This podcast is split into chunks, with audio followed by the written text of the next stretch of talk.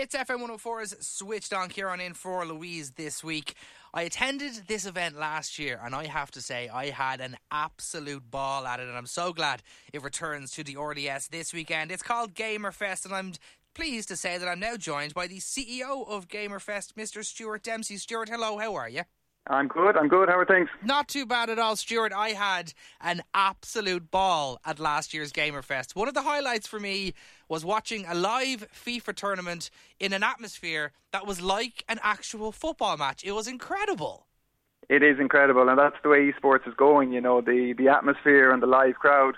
It's becoming more and more like traditional sports because you know the people in the crowd now they have their favorite players. They're cheering for them and the atmosphere is absolutely electric. So it's it's fantastic to see esports uh, growing to that scale here in Ireland, and uh, it's an important part of the event at Gamerfest. So, how important is this weekend then to gaming fans across the country? Yeah, I think it's it's really important, and we love seeing them coming along. I think there's there's tons of great relationships online and friendships now through gaming. So events like Gamerfest is an opportunity for people to come to a real life event, and uh, you know they mightn't see each other all year.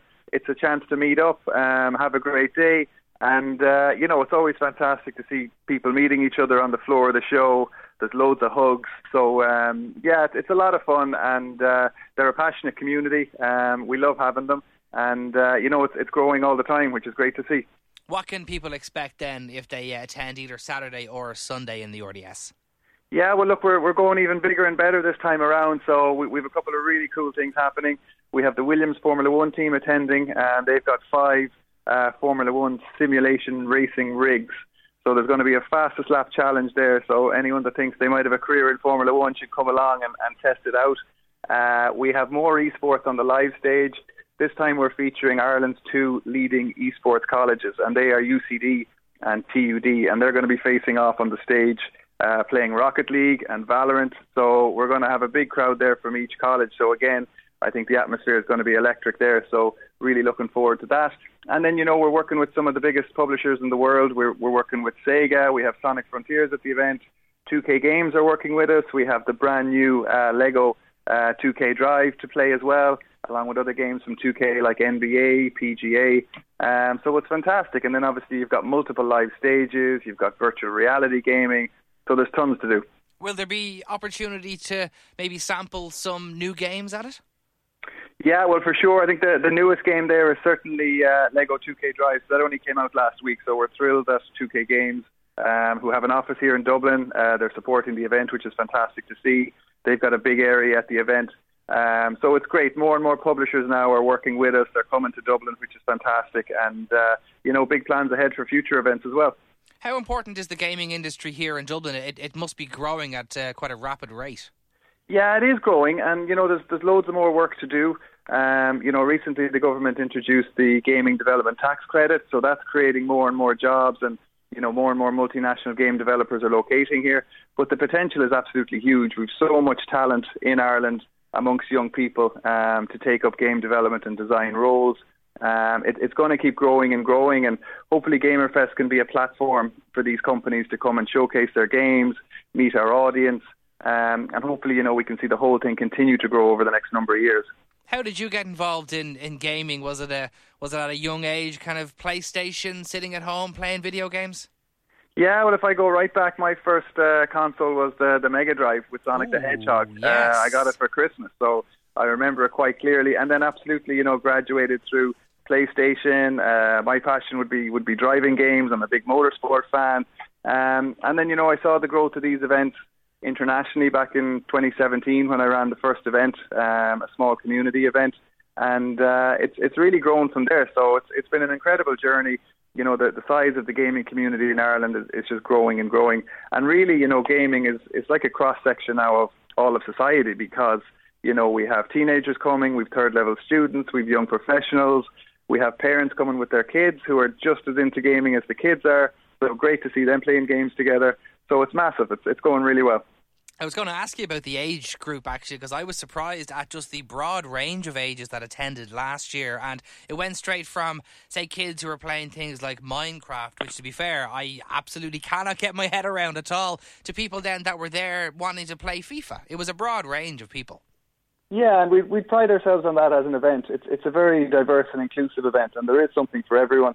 You know, as you say, there is the Minecraft zone. I've never gotten my head around it myself, so you're not alone there. Um, and then you know there's you know there's esports players there that are very serious about you know developing a career that they can go global, and that's why they're competing on our esports stage. And then you know you've got parents there, and they'll wander over to our retro gaming zone, which has the Mega Drive, which has the Super Nintendo, and then invariably they're dragging their kids over there to show them and uh, that's where they set up for the afternoon. So it really is something for everyone, and uh, we're very proud of that. Yeah, actually, we're right in that generation now as well, aren't we? Who the people that have grown up with the Sega Mega Drive and then the Nintendo 64 and stuff, they probably have their own kids, like you said, and like their kids are playing these games, but they're trying to get them across. Uh, this is what I played, and look how cool it is. What do you mean, Dad? All I have to go around is collect rings with Sonic the Hedgehog or Crash Bandicoot. Like these games are still amazing to play right now. Oh, they are, and that's the funny thing because you know when the younger kids are introduced to those retro games, they're immediately hooked because a good game is a good game, and it doesn't matter when it was made. Um, so, like, you get lots of young people hanging around the retro zone. They love the simplicity of the games that they can just pick them up and play. As you know, a lot of the modern games, there's big storylines, and you know they're they're quite deep in terms of the uh, the narrative of the game. But you know, people love the simple games as well. So it, it's always a massively popular area, the retro zone. Where do you think we're going next with gaming? Do you think it's going to be more deep with, with VR? Maybe I mean the uh, the Sony PlayStation VR headset is, uh, to be fair, it's something else. I uh, I sampled this once, uh, didn't didn't buy it, just had to go to one of my friends' houses, and I have to say I was hooked on it. So as soon as the price come down a little bit, I think I'm going to have to invest in one. That that that era and that technology in gaming is uh, is something else. Yeah, it is. It's it's it's you know so immersive now. Um, when you put on those VR headsets, it's still very expensive, as you say. So it, it can be beyond a lot of people um, in terms of cost, but experience-wise, it's absolutely incredible. We have a company at Gamerfest called uh, Zero Latency. They're based here in Dublin. Um, they're going to have virtual reality experiences at the event, and what they have is actually free roaming virtual reality. So what this means is you put on the gaming headset and not only are you standing there in the same place, you know, playing the game, but you're actually moving around within the game. So they have a big area cordoned off where you're actually walking around in that space with your headset on. So it's it's like walking through the game. It's absolutely incredible uh, where it's going, and uh, hopefully I'll get a go at that myself.